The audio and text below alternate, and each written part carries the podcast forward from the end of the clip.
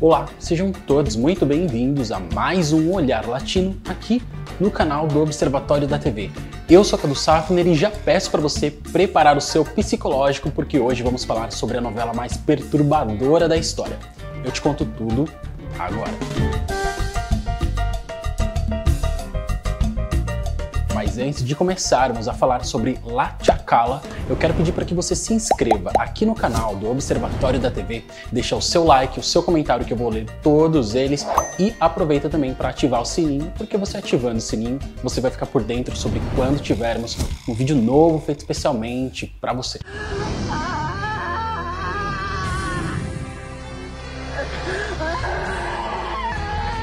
La Chacala é uma novela produzida pela TV Azteca no ano de 1997 em 180 capítulos e leva a assinatura de Juan David Byrne e Elisa Salinas como produtores. Ela foi protagonizada por Christian Bach, Jorge Ribeiro e antagonizada por Julia Marichal.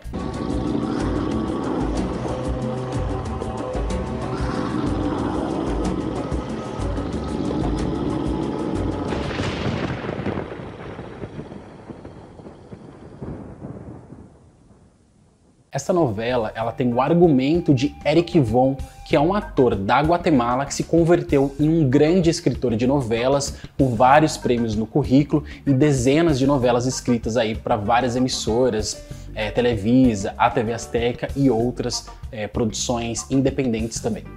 La Chacala tornou-se uma das novelas mais antológicas da história, embora não tenha feito um sucesso fora do seu país, né, fora do México, muito pelo fato da Televisa ser uma grande potência com, com as novelas rosa, né, como elas são chamadas, e por isso, por esse fator, é que ela não ganhou uma projeção internacional. Mesmo assim, lá no México, ela é uma das mais relembradas de todos os tempos mas isso em nada tira o mérito de La Chacala, que até hoje é relembrada no México como uma das novelas mais assustadoras de todos os tempos, muito mais até que O Estranho Retorno de Diana Salazar, um clássico que foi justamente produzida pela Televisa alguns anos antes, mais precisamente em 1989, e que fala também sobre o sobrenatural eu fiz uma vasta pesquisa na internet e descobri muitos detalhes que cercam a história de La Chacala e uma delas que eu achei muito interessante é que essa novela foi um projeto desenhado especialmente para a Televisa, então ela não seria produzida pela TV Azteca. Esse projeto foi oferecido para Carla Estrada, renomada Carla Estrada, que tem vários sucessos transmitidos aqui no Brasil pelo SBT, porém ela não comprou a ideia do Eric Von. Um outro detalhe muito interessante dessa novela é que Christian Bach não somente protagonizou La Chacala, como também ela foi produtora executiva ao lado do marido dela, Humberto Zurita, muito reconhecido lá no México também. Eles dois fundaram uma produtora chamada Zuba que associou-se à TV Azteca para coprodução de novelas e La Chacala foi a primeira dessa parceria entre eles e a TV Azteca. Uma curiosidade é que no ano de 2002, Christian Bach e Humberto Zurita protagonizaram Água e Azeite, que também foi uma novela coproduzida entre a TV Azteca e a produtora deles, a Zuba, e também marcou a volta dela à teledramaturgia após o sucesso de La.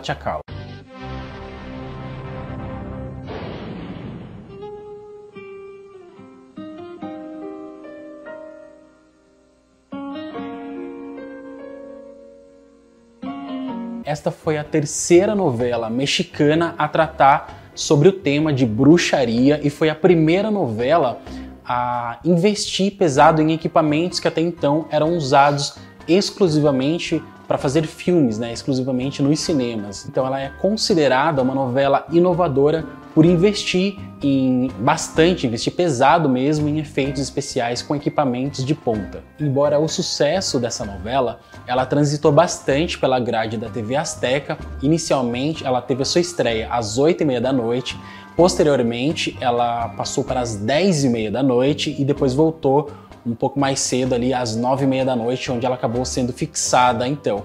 Porém, mesmo com esse monte de mudanças, ela não teve a audiência afetada de fato. O público de, de La Chacala era muito fiel. Essa história sobrenatural reúne cenas muito fortes é realmente uma obra emblemática que, mesmo após 25 anos de sua produção, ela ainda está muito presente na memória afetiva dos telespectadores como uma das produções mais importantes da televisão mexicana. Então, para você que não conhece a história de La Chacala, vou te contar tudo em detalhes. Essa história gira em torno da personagem Diana, vivida pela atriz é, Christian Bach.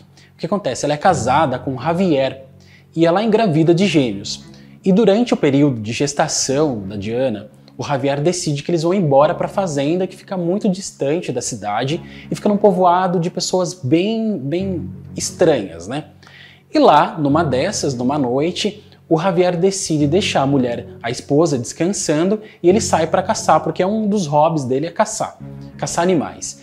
E numa dessas ele encontra o animal, ele sai com os amigos dele, né, os capatazes, e numa dessas ele atira, encontra o animal e atira contra ele.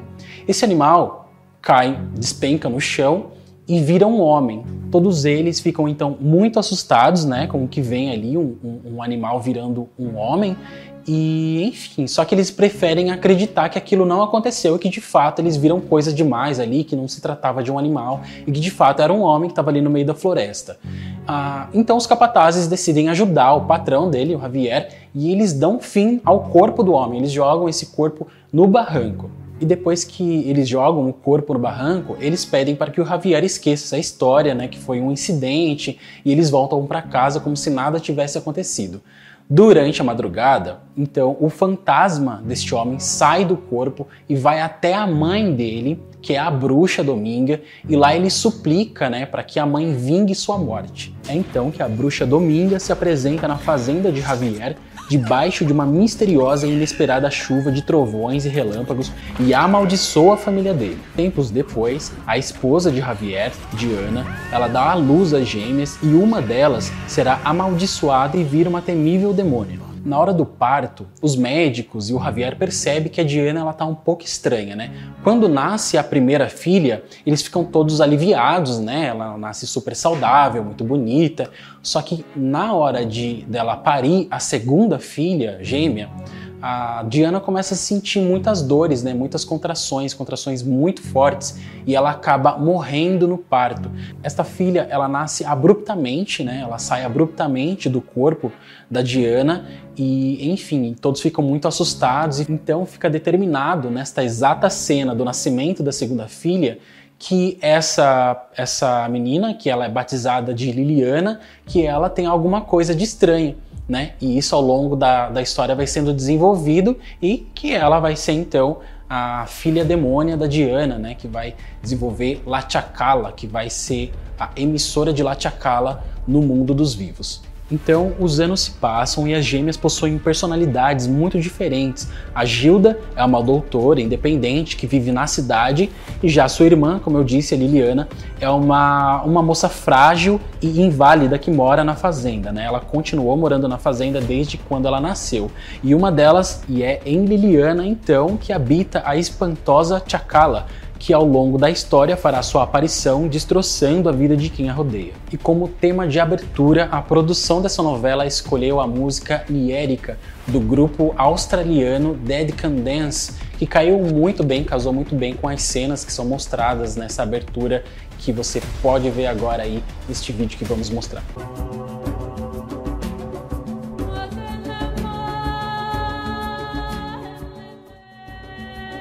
Agora vamos conhecer um pouquinho mais dos atores do núcleo central de La Chacala. Começamos por Christian Bach, que foi a protagonista, né, a Diana. A Christian Bach foi uma grande atriz e produtora mexicana, super reverenciada e respeitada é, pelo público, né, e reverenciada pela crítica especializada também. E como eu disse no início do vídeo, ela é produtora também, então ela tem várias novelas no currículo aí, vários prêmios também. E Christian Bach, a última novela dela foi no ano de 2014, La Impostora, produzida pela Telemundo. Ela veio a falecer no ano de 2019 de causas não divulgadas naquele momento e causando uma grande comoção no México, né? Porque ela era uma, uma das atrizes mais benquistas ali no circuito de atores, de artistas mexicanos. É, ela era, como eu disse, ela era casada com Humberto Zurita, que tempos depois da morte dela, durante uma entrevista, ele revelou que a causa da morte foi uma parada respiratória. Para quem não sabe, Christian Bach e Humberto Zurita são pais de Sebastian Zurita, né, este jovem ator que faz um grande sucesso atualmente lá no México, com séries e novelas. Aqui no Brasil ele teve várias novelas transmitidas pelo SBT. A última delas foi Quando Me Apaixono, no ano passado. O ator Jorge Ribeiro, intérprete do personagem Javier, o marido da Diana. Ele foi um galã muito cobiçado entre os anos 70 e 80. Tanto é que é, ele de, acabou deixando, nessa época de 80, ele acabou deixando a televisão mexicana para fazer vários filmes em Hollywood. Mas depois de várias, várias, várias produções lá que ele filmou, ele voltou para o México e gravou algumas novelas, mas acabou sumindo com o tempo. A última aparição dele foi no ano de 2014. Agora a gente fala sobre Julia Marichal, que é uma história assim de um crime brutal que eu fiquei assim impactado, né, chocado com, com os relatos deste acontecimento, deste crime tão bárbaro que escandalizou o México, escandalizou a cena artística e que envolve né, essa atriz tão marcante, tão emblemática, tão importante para a cena de artistas negros mexicanos. Esquartejada. Foi assim que uma das mais célebres atrizes de sua geração, Julia Marichal, de 67 anos, foi encontrada em um depósito de água no quintal de sua casa, localizada na cidade de Guayatlá, no município de Magdalena Contreras, cidade do México. O crime brutal ocorreu em dezembro de 2011 e abalou a família da atriz e a cena artística. Julia Marichal, a intérprete da bruxa Dominga em La Chacala e que ficou reconhecida mundialmente por interpretar a serviçal Coração da novela Marimar, que trabalhava na fazenda dos Santibães e foi uma confidente defensora da protagonista vivida por Thalia, teve cabeça e mãos decepadas. Partes do corpo foram separados enrolados em panos e colocados em sacos de lixo. Um dos assassinos, Pedro Castellano, o próprio assistente pessoal da artista que foi condenado a mais de 50 anos de prisão. A história de Julia Marichal se funde com o cinema e o ativismo no México. Ela era filha da atriz cubana Esther Martínez e um dos mais importantes escritores mexicanos de toda a história, Juan de la Cabadia, e fazia parte do convívio da nata de célebres nomes da história, como Frida Kahlo e o pintor e seu marido Diego Rivera, além de Salvador Novo. Todos eles foram criados juntos. A atriz mexicana também era tia dos famosos ex-membros do grupo musical que fez um imenso sucesso entre os anos 90 e início dos anos 2000, Ouvi Siete, Kalimba e Emibalia Marichal. Marichal atuou em mais de uma dezena de novelas, como por exemplo Mundo de Ruguetes em 1974, Marisol em 1996 e a já citada polêmica La Chacala em 97. La Chacala foi uma novela que fez um relativo sucesso, como eu disse, e batia de frente com capítulos de A Usurpadora, né? Na reta final ali, eles pegaram momentos importantes da novela Usurpadora, que à época marcava 35 pontos de audiência para a Televisa, e enquanto La Chacala registrava 8, 9 pontos ali. Algumas questões de La Chacala foram desaceleradas com o tempo, né? No meio ali da novela, por exemplo, foi diminuído bastante o número de efeitos especiais e a qualidade desses efeitos também. Existe uma cena muito criticada da época em que as pessoas, o público associou muito a uma cena específica da novela O Estranho Retorno de Diana Salazar, que é quando o personagem da Christian Bach ela fica com as pupilas amarelas, né? E essa mesma cena ocorre com a personagem da Lucia Mendes na produção da Televisa. A perda de impacto ficou evidente no meio da novela e depois disso seguiu uma, uma tendência decrescente, né? apesar das aparições dos mortos ressuscitados, das transformações de Liliana no demônio e das imagens religiosas que chocavam quem acompanhava a novela. Os mais críticos acreditam que boa parte do elenco foi desperdiçado e que a trama não dispunha de galãs, embora tivessem Roberto Baladon e Jorge Ribeiro, eles eram subaproveitados e o romance foi descaracterizado até sumir por completo ao longo dos capítulos. E como a gente sabe, o que mais os mexicanos gostam é de romance e água com açúcar, de mocinhas, sofredoras e heróis também. Personagens secundários, como os do padre Isaías, Rovita ou o quarteto de vilões foram os que mais se destacaram em La Chacala. E aí, vocês teriam coragem de assistir essa novela tão sombria? Deixa aqui nos comentários sobre o que você achou dessa história. E aproveite também se inscreva aqui no canal do Observatório da TV, deixa o seu like e ativa o sininho, porque você ativando o sininho, você vai ficar por dentro sobre quando tivermos um vídeo novo feito especialmente para você. Até a próxima!